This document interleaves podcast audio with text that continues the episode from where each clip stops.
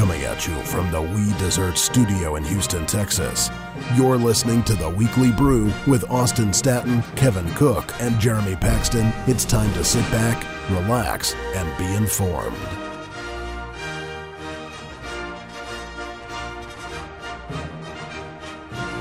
Welcome to episode 54 of the Weekly Brew Podcast. My name is Austin Stat, and I'm joined this week by Kevin Cook and Jeremy Paxton. And guys, the Olympics are here. Rio de Janeiro, the opening ceremony kicks off on Friday. Team USA basketball, obviously gold medal favorites. US is probably the gold medal favorite in uh, in overall competition, but with all of the controversy kind of surrounding the games, whether it's terrorism, whether it's are, are the facilities actually going to be complete, are you guys interested and excited about the games? Uh, I'm excited about the basketball as always. I love watching international basketball, whether it's FIBA, whether it's Olympics. I mean, you name it.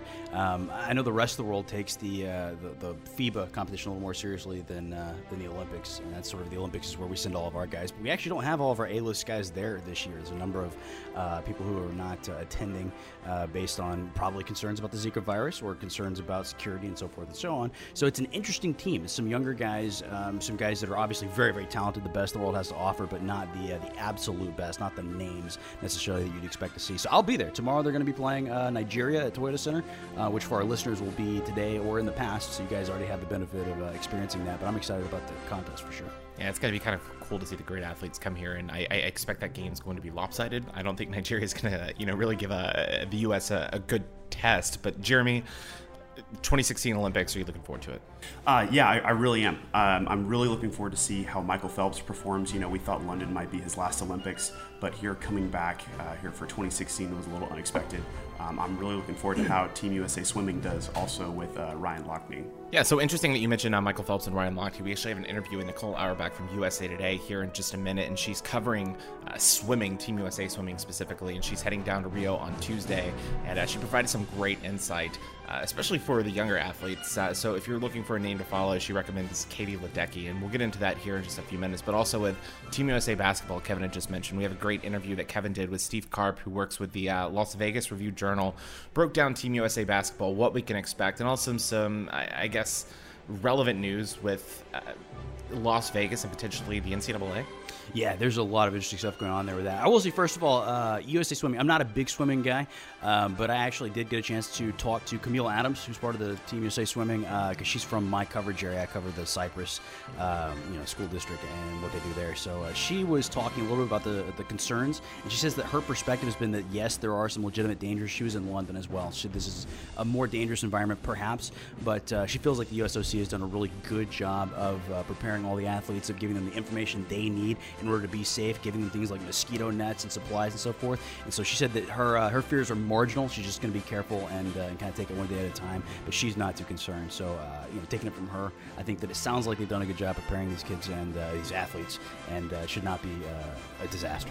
Yeah, it's worth noting that all of Team USA was actually in Houston this past week at the George R. Brown Convention Center in the Hilton Americas, going through Team USA processing. So what basically that what what that means is that the athletes go in, they get fitted for their opening ceremony, closing ceremony outfits. Uh, they get all their Nike swag. Uh, they go through media training. They, they go through different courses and uh, essentially learn about the risk in the town. So uh, it, it's very uh, kind of cool that all of those athletes process through the city, but uh, I, I, guess that's due to their sponsorship with United, and uh, there are only four direct flights from the U.S. to Rio de Janeiro for the Olympic oh, Rio de Janeiro period and uh, one of which is from Houston. So it was great to see all of those athletes here in Houston. Actually, the pleasure of meeting uh, Olympic legends Michael Johnson and Jackie Joyner Kersee on Wednesday night. Uh, very, very cool to see, uh, you know, that much Olympic talent. I kind of felt. I don't want to say insecure, but just like, what have I done with my life? I mean, I host a podcast, which I think is, you know, obviously more important than gold medal. Mm-hmm. Yeah. Mm-hmm. Yeah. Okay. So maybe that just fell on deaf ears. But yeah, I'd like to add, I was excited you, you, got to see Michael Johnson. I mean, really famous Baylor alum and uh, really cool guy I hear on a personal level. So yeah, he's uh, he's got a great uh, performance center up in McKinney, Texas. Actually, where he trains a lot of uh, NFL prospects, uh, NBA prospects, as well as uh, you know Olympic hopefuls. But we've got great Olympic content on today's show. Again, we have Nicole Auerbach from USA Today, Steve Carp from Las Vegas Review Journal, and you know the Astros are in the midst of a pennant race right now. So we have Jake Kaplan, you might remember from episode 42 of the podcast. He's the beat writer for the Houston Chronicle, covers the Houston Astros. he joins us on the phone from Detroit here in just a few minutes. So uh, we've got uh, some solid guests on today's show. But, uh, you know, today's show would just not be possible without our sponsor, Oui Desserts. It'd be possible. We could do it without them, uh, which is not necessarily the right message to send, but it would not be as good. We would not have uh, this delightful studio, the Oui Dessert studio from which we are broadcasting. We would not have a lot of the resources we have, and we would not have a lot of the resources we have to get the word out to the people about the show. The show's grown so rapidly. Um, I feel popular for the first time in my life. People have never really liked me before. So this is, uh, I mean, it's just a truly amazing feeling. I wake up warm inside every morning, knowing that people are listening to the sound of my voice every week. Thousands of people. Um, so thank you, Oui Desserts, for that. That's OUI Desserts. It's at 3411 Kirby here in Houston. So if you have a bit of a sweet tooth, um, or if you just like talking to wonderful people who make great products, drop by Oui Desserts. Uh, anybody who goes there gets 10% off if they say, and this is important, that they are a listener of the Weekly Brew podcast. And we've had a lot of people in the past go through. Um, it seems to have tapered off a little bit. So uh, I blame you guys. Uh, it's not our fault, obviously. We're doing a great job of promoting them here on this show. So it's really up to the listeners. Go out and enjoy a, a dessert from Oui. Get the beignet bites. You had beignet bites before? I have not. Well, well what is wrong with you? I, I prefer their, uh, what is it, their, uh, hold on. It's, the, it's, a, it's a French marron.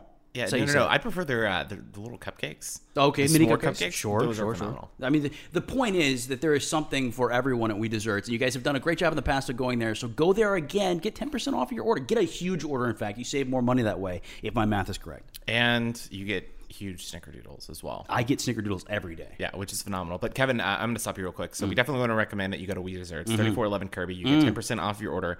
But I just want to say that uh, you know once you get over your lack of confidence, you're going to be okay. Yeah. So yeah, That's, just- well, that's what, that's what I'm doing this podcast for. It's really helped me uh, interpersonally develop, uh, and I'm, I'm proud of my progress. Well, we're proud of your progress too. So, in addition to Oui Desserts, we want to make sure that you also visit us on our social media platforms. Kevin alluded to us having a great following here the past few weeks, and we've uh, grown significantly, especially on Facebook. So, uh, you can search Weekly Brewcast on Facebook, Twitter. Instagram and YouTube, and we post great content there. Also, you can check out our website, weeklybrewcast.com. We post each of the shows on there. So once they go live, you get the show rundown, exactly what you want to know, and it's pushed straight to your inbox. So I highly recommend checking that out. But We're making the push. We are uh, very near uh, to a thousand uh, likes. I think they're called on Facebook to our Facebook page, which is impressive. But it's it's it's only about uh, a fourth or a fifth of the people that listen to the podcast on a weekly basis. So if you're listening to this, if you're hearing this, hearing my voice, my lovely melodious baritone, then go to Facebook, look up uh, the Weekly Brew podcast, and uh, give us a like on Facebook because we. Uh, I got to tell you, it, it's a, it's a really exciting feeling to be that close to a thousand. It really seems like it means something. Yeah, and we we've done that because of great guests, and uh, obviously on this week's show we've got uh, Nicole Auerbach from USA Today, Steve Carp from Las Vegas Review Journal, both talking Team USA, whether it's swimming or basketball, and just the Rio Games in general, and also uh, a great interview with Jake Kaplan covering the Astros, uh, the recent call up of Alex Bregman, his struggles and whatnot. So we've got a fun episode on deck for you. We've also got uh, you know fun episodes and guests lined up here in the next few weeks. So we're really excited about the month of August for everyone. But without further ado, it's time to sit back, relax, and be informed. You're listening to the Weekly Brew. Joining us now on the Weekly Brew podcast is Nicole Auerbach, who is a national college basketball and college football reporter for USA Today. And Nicole is also covering the Rio 2016 Olympic Games. And uh, Nicole, the, the Rio Games start on Friday with the opening ceremony. And to me, it seems that there's been a lot of I don't know, controversy surrounding Rio, surrounding Brazil, whether it's the economic turmoil, whether it's the political turmoil, whether it's Zika, whether it's the, you know, threat of terrorism. I guess as you prepare uh, for covering the games for the next two weeks, what is your mindset heading into Rio? And are, are there any specific concerns that you have about, uh, you know, the 2016 version of the Olympics? Well, so I'll say um, I went to London, and that was my first Olympics, and I kind of got thrown into it. Um, we had a restructuring, and I got assigned swimming basically right before Olympic trials. Um, that was, if you remember, before London, everyone's worried about security concerns, and there had just been the um, subway bombings. Um, and I just remember that being the dominant thing, dominant thing. And then, you know, we kind of went through like security checks basically twice to get anywhere in any venue. Um, and it was fine. And um, my coworkers went to Sochi, and yeah, I mean, some of them didn't have doorknobs in their like hotel rooms, but like it ultimately worked out okay. So I'm pretty optimistic that things are never as bad as they everyone talks about leading in. Um, that being said, like I mean, I am taking certain precautions. Like we've had security calls. Honestly, my biggest concern is local crime. Um, and I think that that's the biggest like day-to-day concern for people down there. Um, and and so I think you know like on the Zika front, I mean I have tons of like mosquito repellent. Um, it is winter. There will probably be less mosquitoes. Um, you know, and, and you can't really do much about political instability or economic instability, um, but really just local crime. I mean, we were told not to wear jewelry, not to, not to bring or wear expensive things, um, use ATMs like in the main press center, different things like that. So I'm pretty confident, you know, as long as I do all of those things, that that things will be that things will be manageable, things will be fine. And I will say, like, uh, you know, it, it's been kind of interesting in the lead up to watch a a lot of golfers use Zika as their excuse for not going. Right. Um, because like that's not the real reason. The real Right. reason is the Olympics don't matter for a golfer. I mean, like they have their major championships. Um, and then, you know, I'm around swimmers where this is it. Like you train four years for this event, so you're not gonna not go because of Zika. Um, and and I I would say that I feel the same way. I mean, I feel like, you know, on top of my college sports duties, I have been covering swimming for the last four years, and I've been working towards this. And of course, I'm going to go, and of course, I'm going to be excited.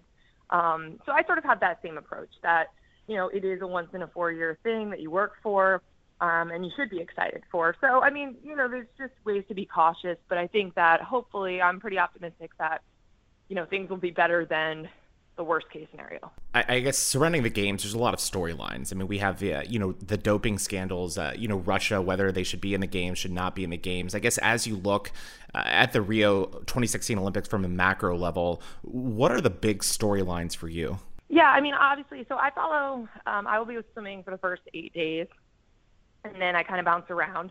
Um, so I've kind of been hyper focused on swimming, um, particularly American swimming, um, but obviously, like I understand the context of where they fit in in the world. Um, and I think what's going to be really interesting from swimming standpoint, I think there's a, there's a bunch of storylines. Um, and Katie Ledecky is the big one. Um, I think she's been the world's most dominant swimmer for the last four years. Um, and people have told me, you know, that even when Michael Phelps was at his peak, he wasn't this dominant because he didn't swim like Katie can swim any distance um, freestyle. She did not make the Olympic team in the hundred, but basically everything else and and every anytime she gets in the water, it's potentially a world record. Um, and I don't think that people realize that. I think that I've gotten fr- questions from other sports writers, other sports fan friends, being like, "Oh, so like Missy Franklin's the big deal again, right?" And not just and like Missy made the team, she'll be involved in a few events uh, less than last time, but Katie is the big deal. Um, and I don't think people realize that. So I think there will be sort of a coming out party for her. Um, I think she's the, the closest thing to a sure bet that Team USA has. I think that the relays are going to be shakier than usual. Um, the times at trials were not, there were no world records set. Um, there was, if you projected out, like what their times were in the world this year, um, there were less gold medals than I think American swimming fans are used to seeing. It was a lot more silver and bronze if they were medaling.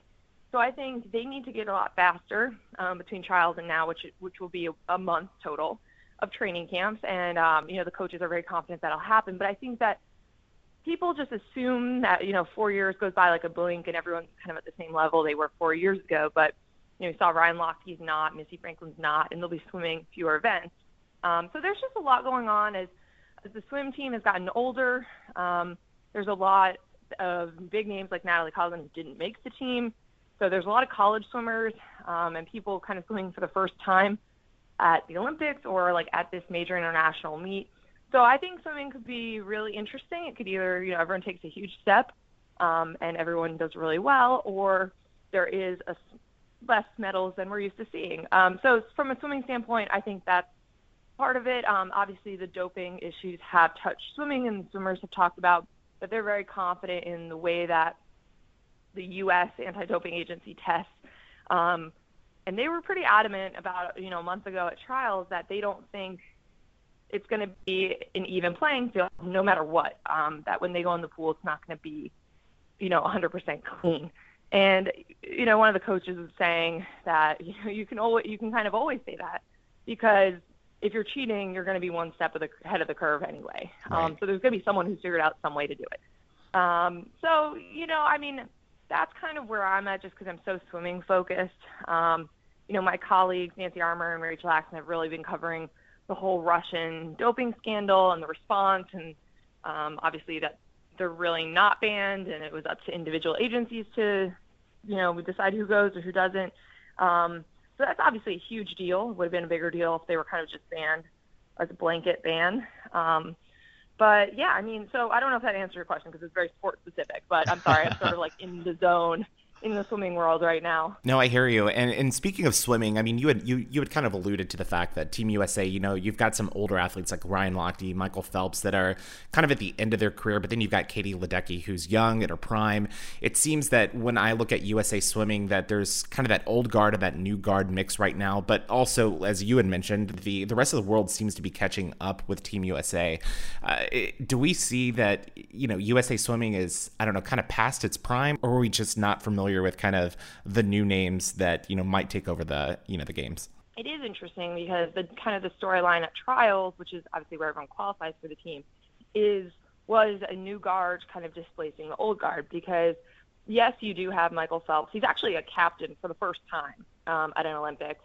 Um, you have him. You have Ryan Lochte. Um, and then, and you have Nathan Adrian, who now is a veteran. He's four years younger than those guys, but he'll count. Um, and he's he's also one of the captains. He's he's a great guy and will be a really good leader for them. But there's really not the rest of their guard did not make the team. Tyler Clary, Matt Grevers, um, and like I said, Natalie Coughlin. That group, Cullen Jones, they did not qualify, um, and so there's there is a different feel to this team uh, versus you know last year's or four, sorry four years ago, um, and the team before but like I said, I think that it's good. You know, I mean, everyone sort of expects that there always will be a changing of the guard. Phelps, you know, insists this is his last Olympics. You know, you do need someone to to pass the torch to, and I think Katie Ledecky will be the face of American swimming for however long she wants to be. I mean, she so she deferred to go to Stanford. She's 19. She'll go to Stanford in the fall, um, and you know we'll see from there. Um, and she is so like technique wise, she's so sound. She's so like low maintenance, low key. Like her personality is like very good to handle, you know, all the attention she's got. Um, I mean, I could see her doing this for for a long time. Um, you know, she's gone down from every level. You know, start at the mile and 800 and just has dominated every level she swam and and she certainly wants to be part of the relays and she will be for the 4 by 200 but you could see in four years her wanting to do the the four by 100, and and could see her just continue to kind of challenge herself. Um, so I think she will be the face of swimming. I think on the men's side it's a little bit more muddled. There's a lot of really talented college swimmers. Um, I have a couple theories on how people become the face of their sport when it's an Olympic sport, and I think that one of the main things for men is the amount of events you swim. I think that it's always been helpful from a casual fan standpoint that Michael Phelps and Ryan Lochte swam, you know, four or five individual events, and they swam the 400 IM the first night of the Olympics, and you know, you were kind of you were just constantly seeing them in the pool. Um, and it's actually one of my theories why Nathan Adrian, who's a sprinter, he does the 50 and the 100 free, um, why he's not a bigger deal. I think is because his events are at the end of the week, and they're just two. Right. Um, and I think that that will be interesting to see on the men's side who emerges um, because I think that the almost the quantity matter. Obviously, quality matters. You, people like winners um, and people that are medaling and things like that. But I think that um, you have to like right now. I can think of like really good butterfly guys. I can think of like a really good breaststroker. But the amount and the versatility of the events that like Lochte and Phelps have done, I'm not sure there's that one guy right now. So it might be a couple of people becoming kind of the next wave, and then maybe there's a phenom to come. You know, I don't know how that'll work, but the women's side to me is very clear that it is Katie Ledecky and everyone else.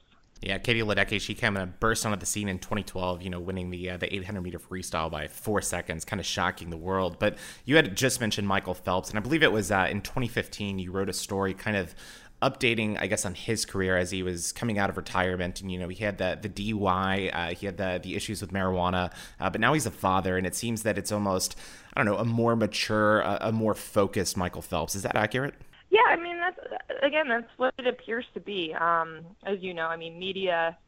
Uh, you know, people are aware that we're media. People can act a certain way. Like, you know, I, I'm always of the camp.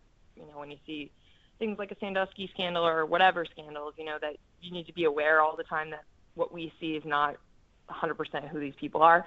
But from by all accounts and by all the people around him, you know, Michael has matured.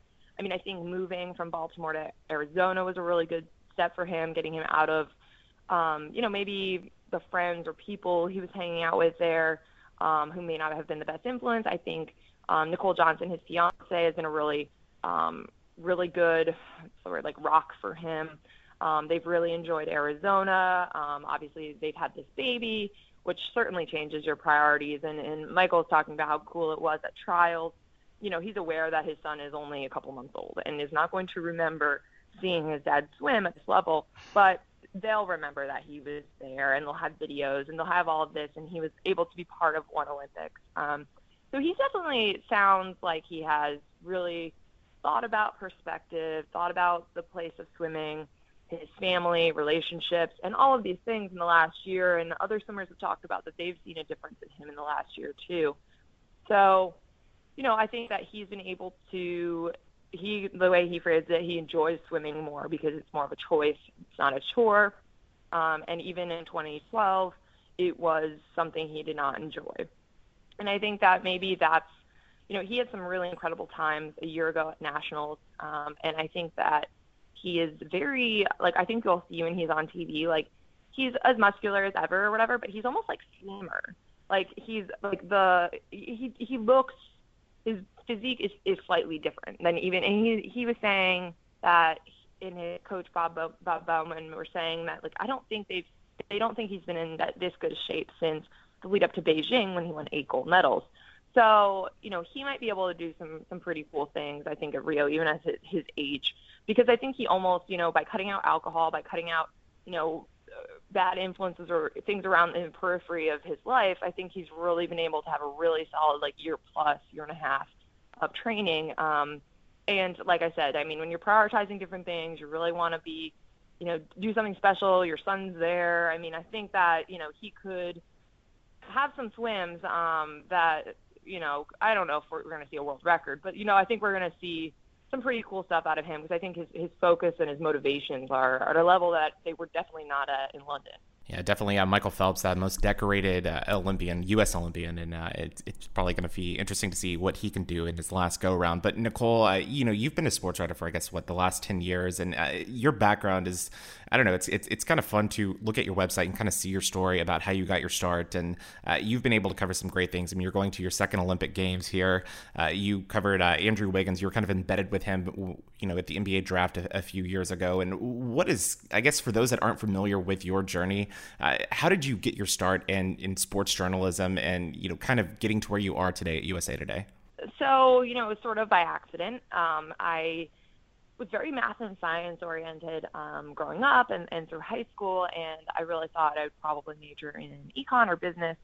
Um, and I went to the University of Michigan, which did not have a journalism major or journalism school at all, um, and very strong business school. So uh, I was talking to a friend that I had just met um, in my dorm during Welcome Week, um, and she was a year older. And I we were talking about our dream jobs, and she was already pre med, and she was talking about wanting to be a surgeon. Um, and I just, you know, kind of threw out there, you know, my dream job would be to write for Sports Illustrated, you know, magazine I've read cover to cover every week. Um, and she was like, oh, you know, my best friend works at the Michigan Daily. She works on the news side, but I can give you the email this address of the sports editor. You know, and I had never really made that connection that these are real people who get to write about sports and talk to athletes and tell their stories. Um, to me, they were just, seemed like so far out, it was never even a an option. Um, and so she did, and I followed up, and I went to my first ever college football game the next day or that weekend, and it was Michigan App State, and that was my first Michigan game, first college football game.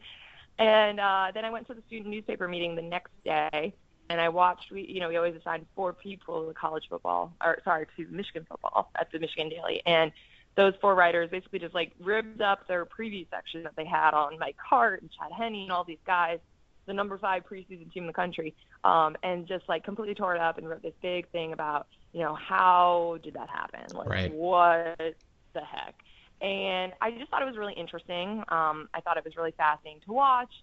Um, and then like anything in college, you know, you make a couple friends and you keep going back to meetings. And um, I mean, it wasn't something I, I seriously thought I could see myself doing or was any good at until the summer after freshman year. I interned at the Trentonian in New Jersey, um, which is where I'm from. And, you know, I was covering drag racing, I was covering Little League Baseball, I was covering um, the Yankees double A team. And, you know, it's all nights and weekends. And at that point, most of my friends from home were still, you know, waitressing or working at the mall. Like, no one really was doing internships just yet. And they would always text me and they'd be like, oh, like, what are you up to? What are you up to? And I'd be like, yeah, I'm working until like one tonight. Like, I, I can't do anything. And I realized that, like, that stopped bothering me that I wasn't miss that I was missing things because what I was doing I enjoyed.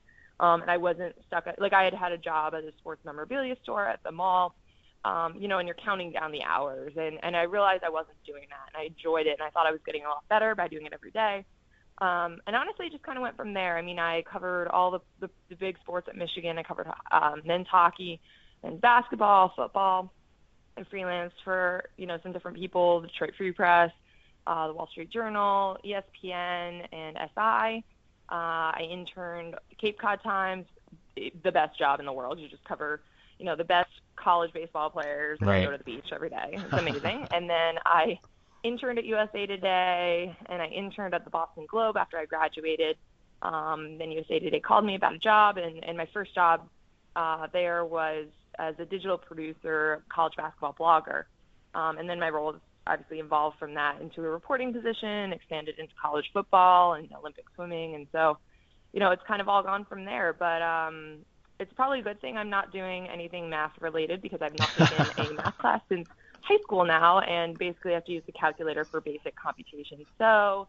Um, it's just funny how that switches, you know, right brain, left brain. But uh, yeah, so that's kind of the nutshell. Yeah, I'm the same way when it comes to math. Actually, all of us on the podcast struggle with math and you know simple math equations. But uh, you know, you had mentioned that uh, you know one of the things that you you know grew up doing was reading Sports Illustrated cover to cover. And in episode 24, we had Lindsay Schnell from uh, SI on the podcast, and uh, one of the things that she was telling us is you know kind of the challenges that she's faced, um, almost gaining acceptance, not necessarily from her peers, but in terms of athletes, in terms of respect, as you know she's a, a female journalist. Have you encountered any, I, I, guess, bumps along the way, whether it's you know as a as a journalist or you know kind of impacted, I guess, to your youth? Has that ever been a concern or issue?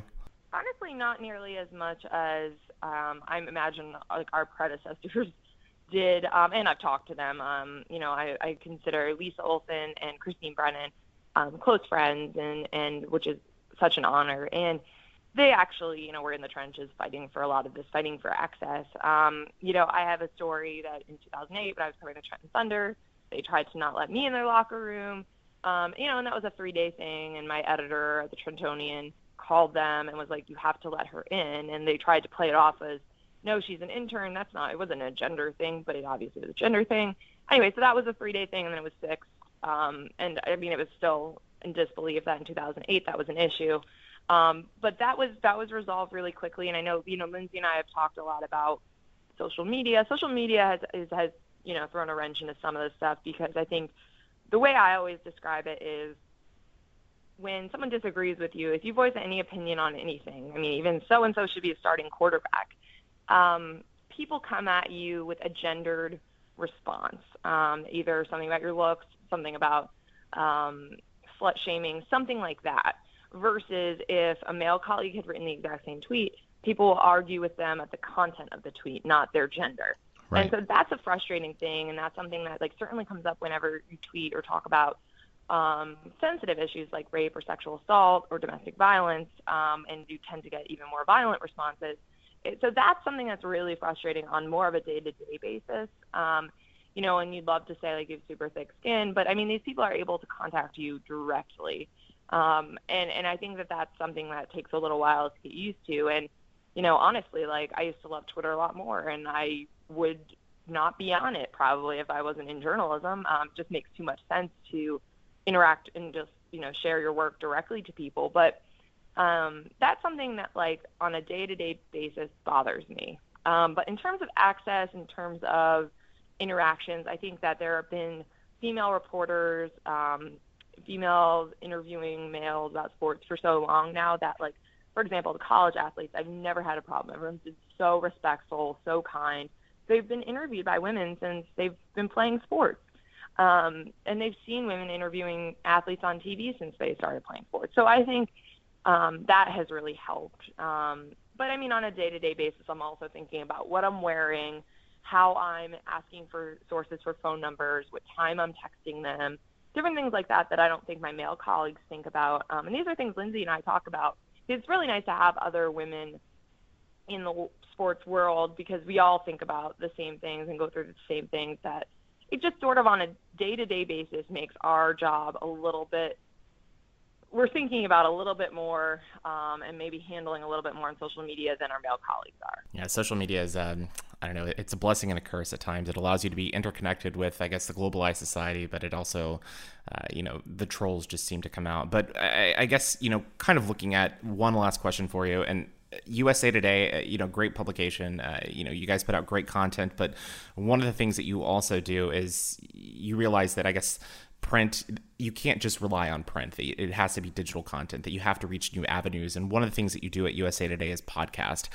How important is it i guess for you uh, to that you have that journalistic ability on different mediums whether it's podcasting whether it's print whether it's online or social media? How important is that for you to i guess have a diverse skill set in that regard? Yeah no i think it's absolutely vital um, in this day and age. And we do also a lot of video work. Um, and i just think that you can't fall behind on any of those. Um, I mean, I, I do Snapchat and I run our, I've taken over our USA Today Snapchat.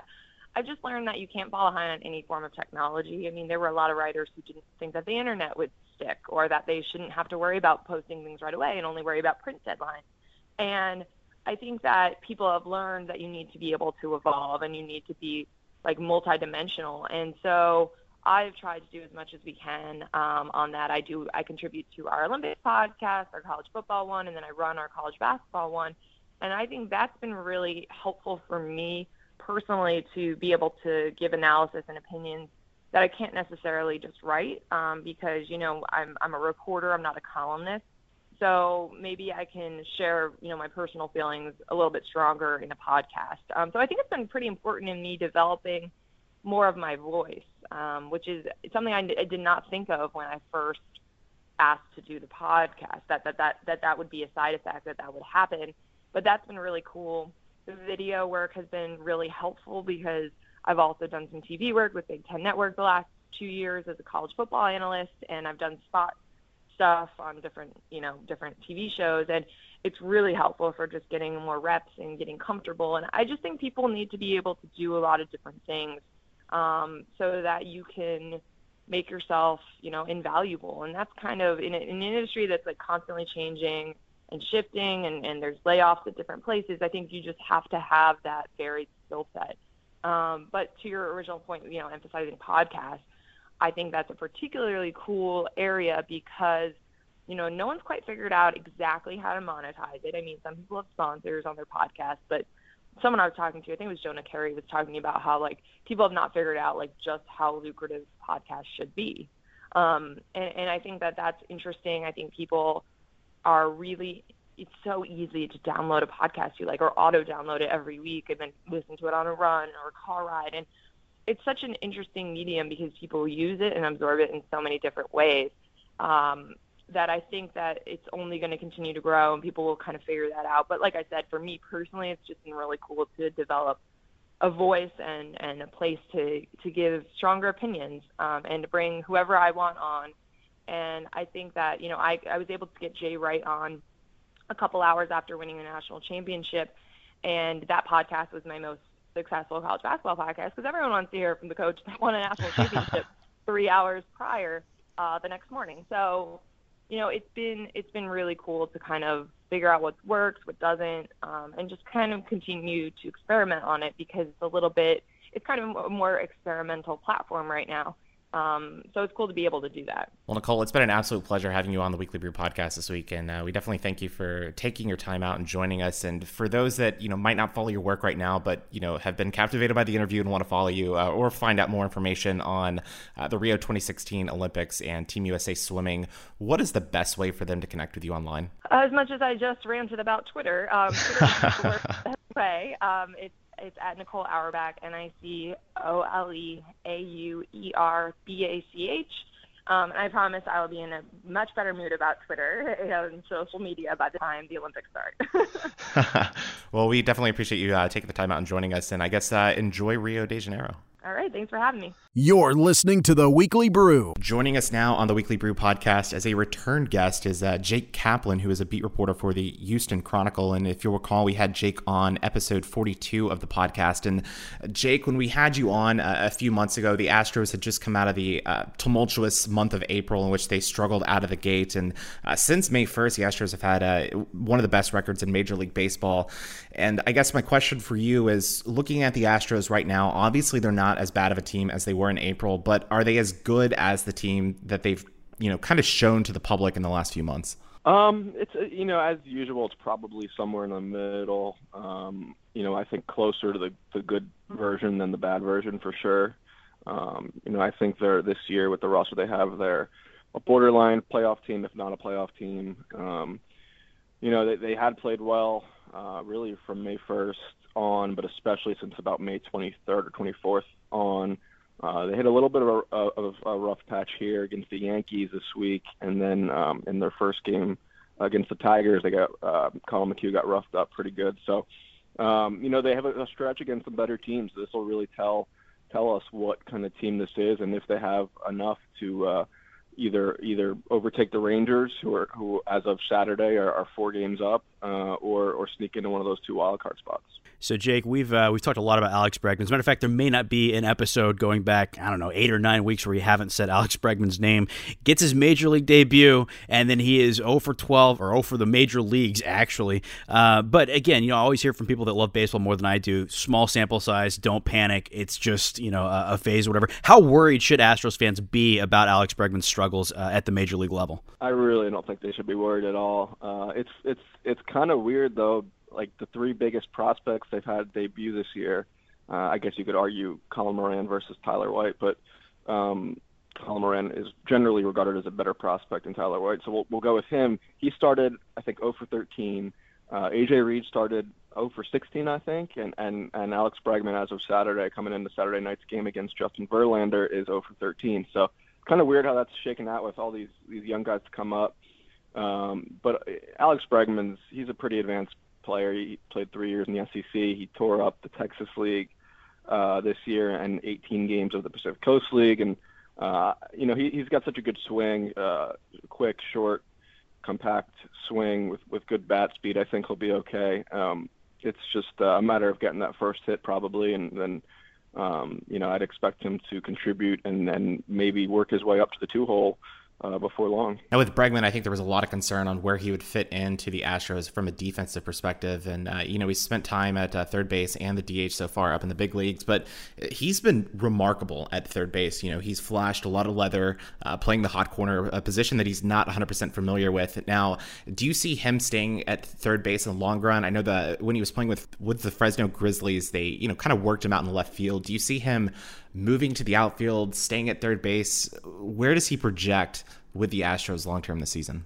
Long term or this season? Um, there's two different uh, questions, but for this season, I would say he'll move around. Um, you know, I think he would have probably already played left field by now if Luis Valbuena hadn't gotten hurt on Tuesday against the Yankees. Um, but once Valbuena got hurt, there, you know, that that kind of delays any urgency to put him in left field because he can play third base every day until either Valbuena comes back in a few weeks or uh, Gurriel joins the team. Uh, once once Gurriel's here, I think Bregman will play more left field, DH. Um, you know, spell Correa and Altuve up the middle when they DH or, or get the rare day off.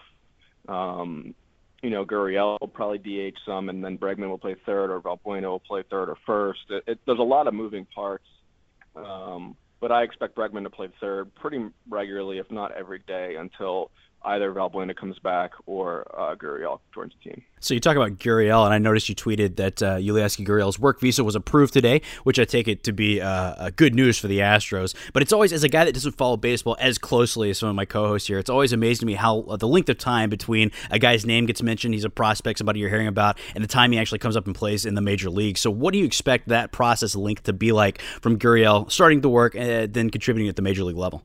Um, well, he played his first game in the in the Gulf Coast League on Saturday, and I would expect him to play at least a couple more games in the Gulf Coast League before moving to Double A. Um, and there, that could be as many as ten date ten games, I would say. Um, I, I'm kind of every indication I've gotten is mid-August, um, which would probably be, you know, uh, around that Cardinal series or maybe a little after that, maybe a little before that, somewhere in that range in the middle of August. Um, but Gurriel's not really a prospect. That you know, I, I'd be hesitant to call him a prospect. He's kind of a, at least in terms of professional baseball, he's a proven commodity. Now we don't know what that means in terms of major league production, but he's played 15 professional seasons. Uh, he's 32 years old, um, so he, he's a he's a major league ball player. It's just a matter of how good and how much his skills from from Cuba uh, translate to, to this level. You know, I I can't say I've seen him play, so it's hard for me to really know. Um, once once we see him up here a little bit, it'll be easier to tell. Um, but uh, you know, every everyone I've talked to who has seen him play says he can really hit. So um, you know, I think they'll they'll find a spot for him in the field and, and put him in the middle of the lineup. Uh, uh, as a, like I said, in middle of August uh, through the rest of the season. Now, the Astros, uh, again, the trade deadline is July 31st, and uh, we're recording this episode on Saturday, and we don't expect the Astros to make any splashes during uh, the trade deadline. But um, my question for you is the Astros in the past few years have made trades, they have made acquisitions, but this year they seem to be doing it, whether it's through the international signing of uh, Gurriel or calling up prospects like Bregman. Do you think that's the right strategy for the Astros in terms of keeping those valuable prospects that might be in Corpus Christi and Fresno right now rather than selling the farm for maybe a short term rental? Well, it's a product of a few different things. I mean, this is the best roster Jeff Luhnow has had at the at July 30th um, in any of his five seasons, and so there's less there are less glaring holes than there were in the past. That being said, I still think they could use a starting pitcher. Um, and personally, if it were me, I would I would uh, be willing to uh, part with some some uh, prospects to get one. But the the issue there is it's we don't know exactly what the price for these guys are. That the the prices the trades we've seen so far suggest um, prices are, are crazy high this year, uh, especially for these controllable pitchers who you have for several years. So um, without you know us knowing every trade proposal or or you know how much the Tampa Bay Rays want for Matt Moore or Jake Odorizzi or Chris Archer um, it's hard to really know, you know, what we would do in those shoes. Um, I'm sure they're, you know, uh, thinking about all these different uh, possibilities. I think when push comes to shove, um, they, they, I don't see them making a significant move now. That, but that could very well change. I mean, all it takes is, is one phone call in this this time of year. The deadline's not till Monday at 3 p.m. So uh, as we speak, we've we've got about 48 hours um, to, to get there, and a lot can happen in that time. Yeah, I think it's interesting you talk about Altuve uh, a few minutes ago. You have the New York Times, Tyler Kepner kind of wrote an article about what an Iron Man he's been, in addition to obviously his hitting proficiency, which is uh, you know astronomical, no question about that. But he's got a lot of skills and a lot of uh, endurance, and he's able to stay in the lineup. And they're kind of touting him as maybe being an MVP candidate, the Astros first since Bagwell. What do you think the odds of that happening are? Um, it's a little early for me to hand out MVP candidates. I mean, I'll, I'll, in my stories, I'll, I'll call him uh, I'll, I'll describe him as having an MVP caliber season, but uh, we're still not even into August yet. Uh, the MVP is not given out until what November. So, um, you know, right now I would still give it to Mike Trout. I mean, he's he's. I think you could give it to Mike Trout every year. He's in the in major leagues, um, and and not go wrong. Uh, I think the only reason he hasn't gotten it is because of of Mike Trout fatigue. Maybe people know that he could get it every year, but um, Altuve is right up there with with Trout, uh, Machado, Donaldson in terms of production this year. Um, you know, Trout probably gets a little bit of upper hand because of the the premium center field position and his defense. Not that Altuve is a bad defender; he's a very good defender, but um, second base isn't viewed as as premium as center field in in those kind of discussions. But no, there's no doubt Jose Altuve is having an incredible season. I don't think anyone saw 18 home runs by the end of July happening. Um, you know, he's he's having one of the best road seasons in in baseball history by batting average, which is uh, pretty incredible. He's I think he's in the 420s now. So, um, yeah, I mean he's he's gonna he's gonna be a key cog. He was a key cog the last three or four years, but he's gonna continue to be that uh, in, in the future and and through the rest of this year, uh, hitting in front of Correa and um, you know, once they get they get Bregman and Gurriel going, it, will just make their whole lineup uh, that much better. I think Sean Pendergast wrote an article this past week for the Houston Press uh, highlighting how Jose Altuve has just continued to develop. And, you know, essentially when he was called up a few years ago, he was almost like a stopgap. And, uh, you know, that was essentially a AAA club at best. But he was the one guy that actually showed uh, some some brightness, I guess. And he's continued to develop year in and year out how high is his ceiling? I mean, can he be, uh, you know, the next Craig Biggio for the Astros?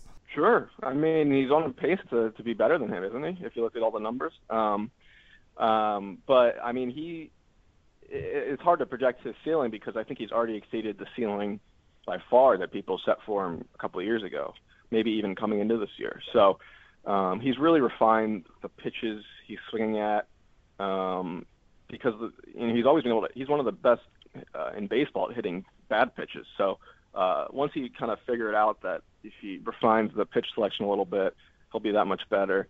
Um, I think that kind of was a, a turning point.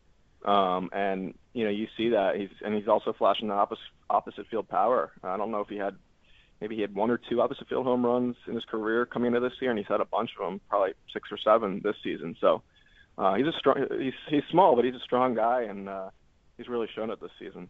Yeah, it's amazing to see that he's just five foot six at best, and uh, you know the the kind of career that he's been able to put together so far. But when I look at uh, you know future Astros, we definitely look at the farm system. Of course, there's a lot of talent in Corpus Christi, a lot of talent in Fresno, and uh, you know the Astros are going to expand the roster as we come up to September one. And one of the guys that I look at is James Hoyt, who is playing with the Fresno Grizzlies right now.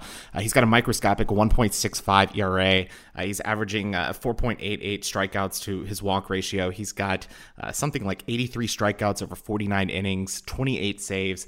Is he a guy that can help this team, whether it's in August or September, and, and potentially be an impact player as the Astros make the push for the postseason? It's possible. I mean, he, he's he's never pitched in the major leagues, so until he's he's up uh, at the major league level and and you know throwing strikes and, and pitching well uh, like he is down in, in Fresno, uh, you don't really know for sure. But I think he's a lock to be on the Astros in September uh, they would like to. I think they would like to get him up sooner, as soon as possible. But there just has their, their bullpen's been good enough to the point where they haven't really had a spot for him. Um, so I would expect him to, to be here in September for sure. And then if he pitches better than uh, someone else, he could overtake that spot and be included in the playoff roster. Um, but you know, he, he's he's 29. He's he's put up these crazy numbers in AAA, especially with the strikeouts per inning, as you mentioned. Um, and uh, obviously it's it's exciting for the fans to see guy put up those numbers. Um, but we'll see how he does when he gets up here, and uh, you know that could that will obviously dictate whether he has an impact on their if they make the postseason on their postseason roster or not. We've seen guys this year like uh, Tyler White and uh, Preston Tucker kind of bounce up and down between Fresno and Houston. Are there other guys in the farm system right now that you can see make an impact on this year's Astros club? I could see Tony Kemp coming back at some point. Um, well, he'll be back in September for sure. But you know, you know, being another guy who, if he plays well down the stretch, uh, he and they do make the playoffs, he could be one of those valuable late inning pinch runner guys like like Dyson for the Royals in past years, and um, you know, guys like that who are valuable on a playoff roster. So I could see I could see Tony Kemp being that guy. Um, other than that, I mean, I think Joe Musgrove will be up in September whether that's in a starting role or out of the bullpen to start. Um, whether he, you know, overtakes someone in the rotation, I think that might be a stretch for this season. But um, ultimately, I mean, the guys they have here plus Gurriel is going to be uh, the bulk of, of what they use to make their, their push at the end of the season. I think if you look at a macro level, there's probably no question the Astros are uh, the best sports team in Houston, at least relative to the other two major sports teams. Uh, but it doesn't seem to have the same following, obviously, the Texans do. Uh, you know, football is king here in Texas, and even the Rockets get uh, a little more press or a little more attention, I think. Uh, but I remember back to the 2005 World Series, and this town did seem to be on fire for baseball for a brief time. Is there anything the Astros can do to, to bring that back? Win games, I think, is, is how you do that. Um, you know, I wasn't here last year, but I, I do know that when I was my first home game covering uh, the Astros at Minute Maid Park this year was the home opener, obviously, and, and that place was pretty electric, and I was I was impressed. And then it kind of dipped off uh, uh, the day after uh, and since. But uh, I mean, when the, when the team's winning, uh, fans are going to show up more. That's that's every city. Um, but uh, yeah, I mean that's all they, I think they can really do, and and they have a chance to do that. They have a really good team, so um, you know, if they make the playoffs, I'd expect it to, to get a lot of attention as it did last year, um, and maybe down the stretch even before that. And, and I think they have gotten more attention recently with, with the call up of Bregman and um, just their overall improved play in the last couple months. But um, I know football is king in, in Texas, uh, and hey, the Texans are going to be pretty good this year as long as uh, DeAndre Hopkins uh, you know, as long as they pay, they pay him, it shows up. So, Jake, Dolores said uh, last time you were on that you were a little disappointed we didn't ask you about the current political landscape. I take it you have some opinions on that. But uh, to keep it relevant to sports, let's say the Astros are uh, a political team here. Which candidate are they and why? Oh, that's a good question. I don't know. I mean, are we talking uh, this year's candidates only? We've covered all of them too in the convention from before that. You can go back uh, to as far in this political cycle if you want to, or, or, heck, if you have a good comparison, you can go all the way back uh, as far as you want. George Washington, if you like. Uh, I don't know. Honestly, I, uh, top of my head, there's so many names to cycle through. What do you What do you guys think? What do you think, Austin? Gosh, way to throw it on me. Gosh, I don't. I don't know. I, I would think it would be somebody who's a tumultuous candidate. I mean, I mean, I, almost think that you can throw in Donald Trump. I mean, just when you count him out, they, you know, just the a lot of people wrote Donald Trump off last year. Uh, you know, when he announced his candidacy, uh, and then he, you know, beat expectations, came back to earth, beat expectations, and that to me, that's a little bit like the Astros. I mean, a lot of people wrote them off after that tough start in April, uh, but you know, they they came back and you know made that strong push, and then they, uh, you know, kind of have come back to earth here the last few weeks, but. I don't know. I, I don't think they're as divisive as Donald Trump, but they don't get as much uh, national media attention either. Um, right. I don't know. It's a really tough question. Let me think on that. All right, but way to way to execute. Grace under pressure there, Austin. I'm, I'm proud of the way you fielded that question after I tossed it to you. no pressure, no diamonds, right, guys? But uh, so okay, if we can't compare the Astros to uh, a presidential candidates, what is the outlook for the Astros as we kind of get down to the stretch of uh, games here in August and September? Yeah, it's going to be really interesting. I think. Um, you know, I think their offense is set. I think this is what their offense is going to be. Whether they make a trade before Monday's 3 p.m. deadline, um, after that point, we'll be able to assess what exactly their pitching looks like. Um, but say they don't make a trade, which which I don't really expect them to make a significant one at this point. Uh, again, that can change. Um, but you know, I, the rotation is going to be a big thing to watch. I mean, um, Lance McCullers has really emerged as, as like an ace potential guy. Dallas Keuchel's come back and turned the season around. But um, you know, and Collin McHugh's been good for the most part since Yankee Stadium on the second day of the season until Friday in Detroit. Um, you know, whether he can he can bounce back, how he bounces back off of that will be key. Um, you know, Doug Fister has been really good for most of the year, but he had about his worst start of the season uh, in his last start against the Yankees. Um, you know, Mike Fiers has been inconsistent all year, so starting pitching will be key. Um, you know, how that shakes out could determine how far they go. Um, but yeah, I mean, it'll be exciting. I mean, especially once Bregman gets going and Gurriel gets here. Um, you know, uh, the continued play of Altuve, Correa, and Springer. Um, you know, they, they've still got nine games against the Rangers, so uh, and and some against the Mariners, who aren't that far behind them. So um, it should be a really interesting, uh, you know, final couple months here. And one more question before we let you go. You just mentioned Lance McCullers, and since 2000, McCullers and Yu Darvish are the only AL pitchers with six plus double-digit strikeouts in their first 36 in their first 35 career appearances. And uh, McCullers has allowed three runs or less in all 19 career home starts. His ERA, uh, you know, leads the AL. His home ERA leads or leads the American League this season. How good of a guy can he be? I mean, he's only 22 years old. I mean, what does that say for the you know his curveball, which has just almost been unhittable, striking out Mike Trout three times, to having back to back solid performances. I mean, how good can he be long term for the Astros? And what does that say about having him as part of that youth movement that seems to be performing well under pressure? Yeah, he can be really, really good, I think. Um, you know, he's doing this with mostly fastball, curveball, and until two starts ago, it was mostly curveball, curveball. Um, he's really started to control his fastball better, and I think that's been the big difference in in the last couple starts when he's been especially dominant. Um, you know, if he develops his changeup more, if he, you know, um, develops his fastball control more, which he, he should over time, I mean, he can be an ace. I think. Um, now, is he how he does that, uh, how long it takes him to do that, what, whether he does that, how good he develops those pitches remains to be seen, obviously. But um, you know, he's he that curveball is as good as any pitchers in baseball, any starting pitchers in baseball. Many maybe any as good as any breaking ball in, in baseball, starter or reliever. Um, you know, he's gotten I think 85 or 84 of his 100 strikeouts on the pitch, which is crazy, and uh, it's kind of like a couple different renditions of it. it. You know, there's like an 82 mile an hour one, an 86 mile an hour one. You can kind of play with it a little bit. So, um, like you mentioned, the Mike Trout, he struck him out three times on the pitch. That's that's all you really need to see to, to see a guy's potential and how good he can be. Well, Jake, it has been an absolute delight, uh, as it always has been. And I don't know if you know this, you are one of only five return guests on the podcast. So you're part of the family here. You are our guy. And we certainly encourage, yeah, well, I was going to say you should be. I didn't want to say that myself. I'm glad you said it first. But uh, we certainly encourage our listeners to go seek you out and to follow your coverage of the Astros. And uh, in order for them to do that, how can they reach out to you? Uh, I'm on Twitter, as everyone is these days, at, at uh, Jake M. Kaplan and uh, you can read the Houston Chronicle newspapers still around. You can you can read them.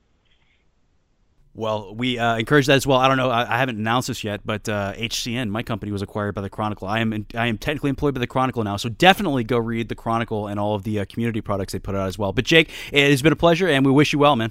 Thanks for having me, guys. I appreciate it. You're listening to the Weekly Brew. Joining us now on the Weekly Brew, we have Steve Carp, a sports reporter with the Las Vegas Review Journal, who covers golf, boxing, the NHL, and all the various sports goings on during the summers in Vegas, and is a five-time Nevada Sports Writer of the Year. And he joins us now uh, to talk about a little bit about Team USA basketball. So, Steve, we're going to see Team USA ourselves here uh, August 1st against Nigeria. Uh, some of the bigger stars opted out this year, but I would say the U.S. is still the overwhelming favorite for gold. Uh, what can Houstonians expect when uh, Team USA rolls into town Monday?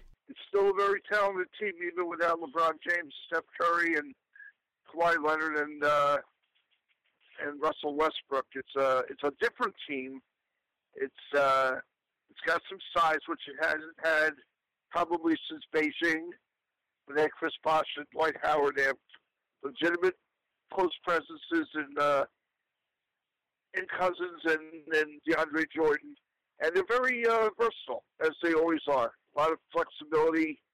A lot of different lineups if he's uh, so chooses to match up with a certain team or somebody's trying to defend him a certain way. He has an answer there are a lot of storylines obviously when it's the you know that collection of stars and uh, transcendent talents are going to have a lot of storylines but i'm most fascinated with demarcus cousins because he's a guy who i perceive as being maybe one of the most talented big men in the league if not the most talented but just hadn't seemed to really find a groove with the mess that's going on in sacramento there. Uh, is this a good uh, forum for him to sort of uh, broadcast his talents in a, in a less messed up situation and show the world what he can do in a basketball sense and do you think he'll be successful at the international level he will be successful because he's on a team where they're not going to put up with his nonsense, and also his nonsense doesn't come into play here because he's in a supportive role, not being asked to carry an entire bad team. This is a really good team, so it's very easy to conform to the rules and and fit in. And uh, he has done a great job of that. He spent a month in Vegas before the Vegas training camp, getting himself in shape and ready to play. So he uh, he definitely is committed to the national team of winning a gold medal. The question is, what happens after the Olympics? He goes back to Sacramento. How are he and Dave Joerger going to get along? How are he and his rookie teammates going to coexist? That's the big question in Sacramento. They're going to open up a new arena. They're trying to get the culture changed. It's been a mess since he's been there. To me, that's bigger issue for him going forward because it's easy to fit in with, you know, play with Durant and Klay Thompson and, and Kyrie Irving. It's a little different when it's uh, McLemore and guys like that. So we'll see. So, how are the uh, Golden State Warriors guys meshing just in terms of the practice you've seen? I think you saw them play one exhibition against Argentina. You got Durant, Klay Thompson, Draymond Green. Do they seem to be building some on court chemistry using this uh, Team USA experience? I think so. Obviously, Golden State's going to play a little different uh, under Steve Kerr than the national team does under Mike Krzyzewski. But it's still basketball, and you still have to communicate and talk. And I think Klay Thompson's comfortable sharing the ball with Durant, and, and certainly Draymond Green, who has a friendship already with Durant, is certainly comfortable being on the floor with him. So I I don't see any problems. I think he's going to enjoy the atmosphere in Oakland. I think Durant's going to flourish with uh, a group of guys where he knows he doesn't have to be the guy every single night, but on the nights when he has to deliver, he's capable of doing it. So uh, I think he made a good choice. Remember, it's uh, it's basically a one-year deal. The second's an opt-out. So uh, if it turns that he doesn't like it, he can always uh, find another greener pasture, if you will. But I think he's going to be very happy playing in the Bay Area. They have great fans the uh, the team obviously is is tremendous, and uh, I, I think he did the right thing for his career. So you got Mike Krzyzewski, as we said, on his way out. This is his last uh, Olympics, last go around with the Olympic team here, and you got Gregg Popovich taking over. As I understand, they've been communicating a lot during this process, and they have uh, a good relationship. But uh, what what do you think changes, if anything, with Krzyzewski on the way out and Popovich coming in? Well, for starters, I'm sure the media availability will be very different under Pop than it was under Coach K. Uh, Pop is Pop, and I wouldn't see him changing. Uh, for the most part, the people who cover the national team or the Olympic team are the same people who cover the NBA on a regular basis. They already have a relationship with Gregg Popovich. Uh, some of the foreign media who, who tend to come around Team USA during an Olympiad, they obviously will find it's a little different situation than it was under Mike. But uh, I think you'll see uh, you'll see the same kind of intensity with uh, Pop in charge. I think they might be a little more defensively inclined than they were under Coach K, uh, where they're always attacking and looking to shoot and having a lot of offensive freedom. I think you'll see that to an extent, but it will definitely uh, definitely be a change. And every coach has his own philosophy, and Pop will will certainly put his stamp on the team going forward to Japan in 2020. But uh, it was a good choice.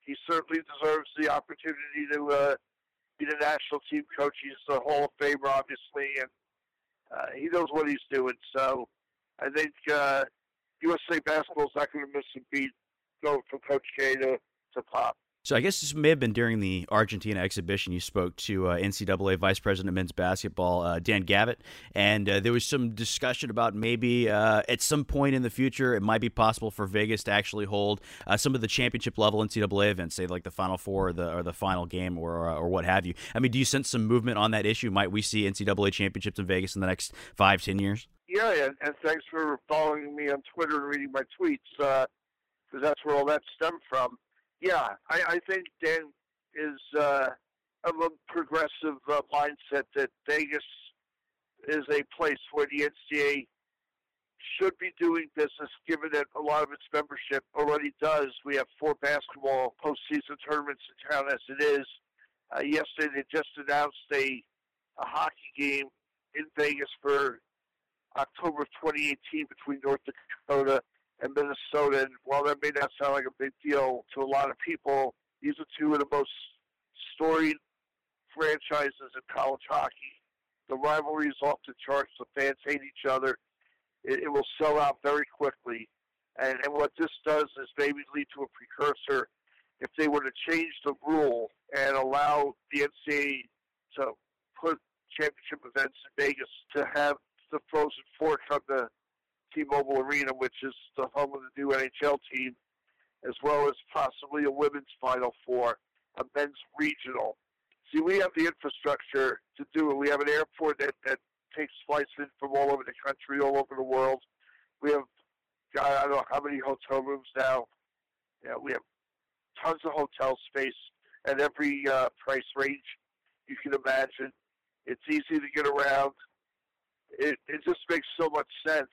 And, and look, gambling is part of our culture, and the NCAA's got to realize that. And Vegas has been a friend to the NCAA when it comes to gambling for years.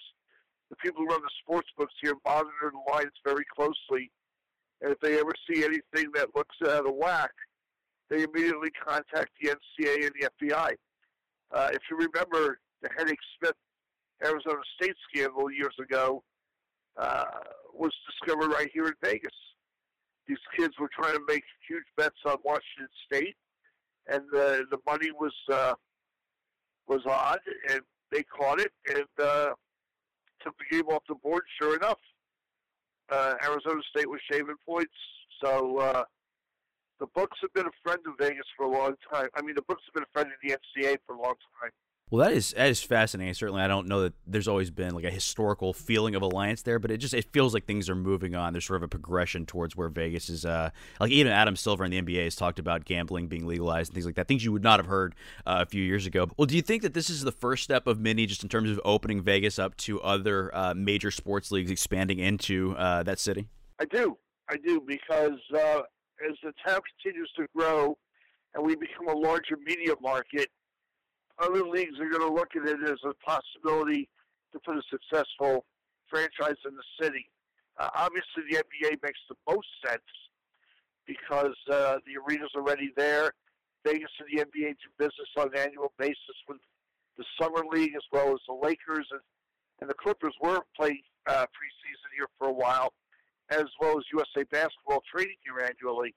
So we have a great relationship with the NBA. They're just not ready to expand right now. And if they were to relocate a team, I'm not so sure Vegas would get the first dibs. I think Seattle would probably be at the top of the list, assuming they ever get an arena that's suitable for the league, which is why they left in the first place. But uh, football, obviously, with the Raiders situation and and the stadium situation here, uh, they're trying to decide where uh, best to put the stadium and then how to pay for it. And if they can figure those two things out in the next few months, uh, we could see a commitment from Mark Davis to uh, move his team from Oakland to Vegas. And wouldn't that be something? Who would have ever thought that's possible? So, and, and even baseball, Bob Manfred has said that Vegas is a market that baseball needs to look at down the road. Obviously, you need a ballpark like uh, you guys have in Houston with Minute Maid Park because of the weather. I mean, it was like 115 yesterday here. It's hard to ask people to sit outside and watch a ball game in late July when the weather's that that hot. It just can't be done. So uh, maybe uh, whoever decides to try to put a baseball team in Vegas will talk to the people at the Astros about Minute Maid Park, try to uh, to get a uh, a sense of what it takes to get a ballpark built. Well, Steve, it has been an absolute delight. And I got to say, uh, I think you're a terrific follow on Twitter, and uh, you definitely have your finger on the pulse of everything that's going on in Vegas and in the larger world of sports. So, for any of the listeners who heard this and want to uh, follow your work, how can they find you uh, on Twitter and online? Pretty easy. The stuff I write is at reviewjournal.com, and my Twitter handle is Steve Carp RJ, so I'm pretty easy to find. Well, we certainly encourage all the listeners to go and find you. Steve, it's been an absolute delight, man. I thank you so much. Anytime, guys. Thanks for having me on with you. Closing time. Again, this has been episode 54 of the Weekly Brew podcast. And we just had a, a phenomenal trio of guests. Uh, thanks to Nicole Auerbach from USA Today, Jake Kaplan from the Houston Chronicle, and Steve Carp, who's a five time Nevada Sports Writer of the Year for the Las Vegas Review Journal. So, uh, great guest. And uh, it was definitely uh, interesting to talk with uh, Nicole, kind of hear her story, uh, you know, what she's expecting for the games, kind of previewing Team USA swimming, but also how she got her start in journalism and also kind of uh, the impact that social media has played in her career, and then also podcasting and people to kind of broadcast her opinions on multiple mediums. And Jake Kaplan, great as always. Always. And uh, I alluded to this in the Kaplan interview, but uh, I thought I'd make a formal announcement. Uh, my company, HCN, uh, has been acquired by Hearst Corporation, which also owns a portion of what ESPN.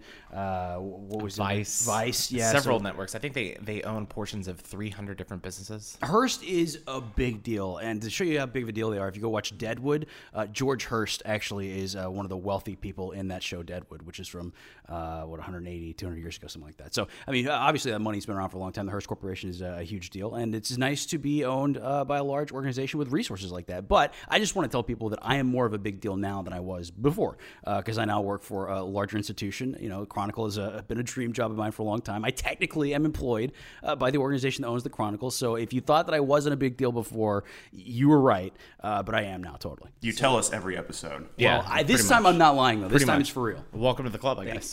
Thank you.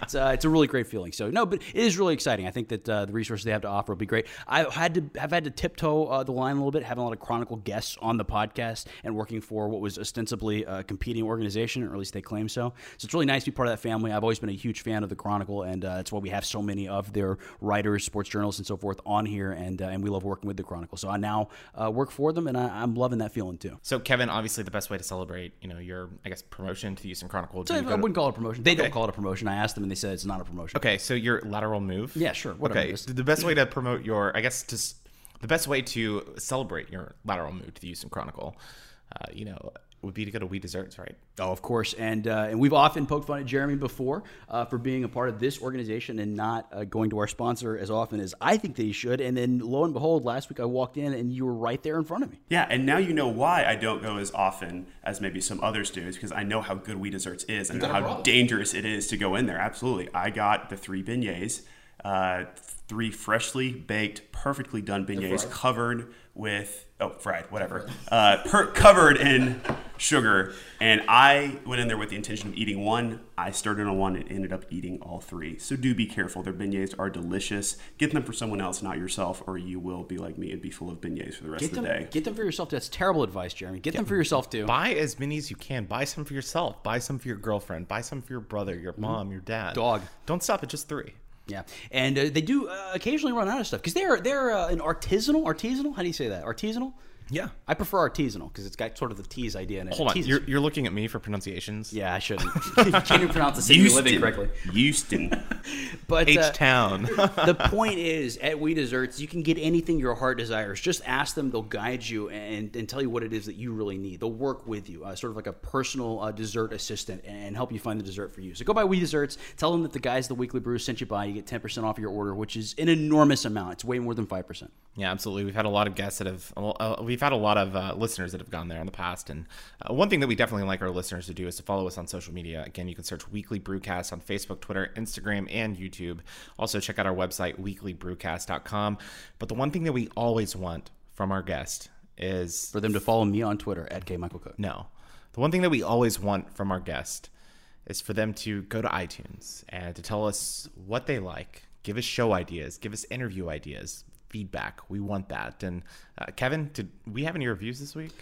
Well, Austin, it's uh, I'm sad to report we did not have any reviews this week. We have 57, which is you know, I let me put it this way: I tremendously appreciate the 57 people, including myself, that have left us a review. I've actually left two somehow. There was a glitch. I've left two, so two of those 57 are mine. But the 55 other people that left reviews, I appreciate tremendously. Those are my favorite listeners so far. They're part of a special cabal uh, or a group of people that I really enjoy. Uh, you can become part of that cabal, part of that group. Uh, all you have to do is go to iTunes. Uh, a lot of you listen on mobile devices. It's very simple. Go to your Purple Podcast app uh, go to the right side of it, click the magnifying glass, search for us. You actually have to search for our podcast, find it in the podcast app, and then in the middle tab there it says review. Leave us a five star review with a little blurb, and we'll actually read it out to our thousands of listeners uh, on on the air. I guess you say that even though it's a podcast, it's not over the airwaves, but we will read it out on the air, and you will be uh, famous, really. And doesn't everybody want to be famous in some sense? I don't know. I'm more of a private person, so Well, you left a review, that's true. so But I didn't get a shout out by you. On Did the, you on the not? podcast. No, were we not doing that then? you're a hypocrite. No, Oh, well, I'm not a hypocrite. It was an oversight. Do you want me to go back and read it now? no. Okay. definitely not. Well, then why are you complaining at me? I don't know what you want from me, Austin, but what I want from the listeners is to go to iTunes and to leave us a five star review. It's really helpful. Uh, when people look at us, it looks more impressive. I mean, if you look at a podcast, it's got like 200 reviews. You're like, oh, that's better than a podcast with 57 reviews, right? So this is a great podcast. We need to show people how great it is, which means we need the listeners to leave those reviews. Yeah, and actually, uh, this past week we had Gary Patterson on the podcast, and if you haven't listened to the episode yet, I highly recommend you going back and uh, listening to that interview. But if you do an iTunes search, our episode is the most popular Gary Patterson podcast on the iTunes store. That's even more. That's even a higher rated episode than Fox Sports and their Audible podcast. So uh, it's kind of big news for us, and so we want you to go and be a part of that and leave us an iTunes review. Also follow our uh, social media platforms as well. But uh, we had a, uh, a great episode this week, and again, thanks to Nicole Auerbach, thanks to Jake Kaplan and Steve Carp for joining us. And uh, it's the Olympics. We hope everyone enjoys it. Go Team USA. Or if you're, you know, listening in a different country, good luck to your country. Except when they play the USA, uh, especially in basketball, we're, we're just gonna own you. So that's just how it works. And on behalf of my co-hosts this week, Kevin Cook and Jeremy Paxton, I'm Austin Staten. We'll see you next week. And guys, remember no matter who you are, where you go, or what you do this week, always, always brew responsibly.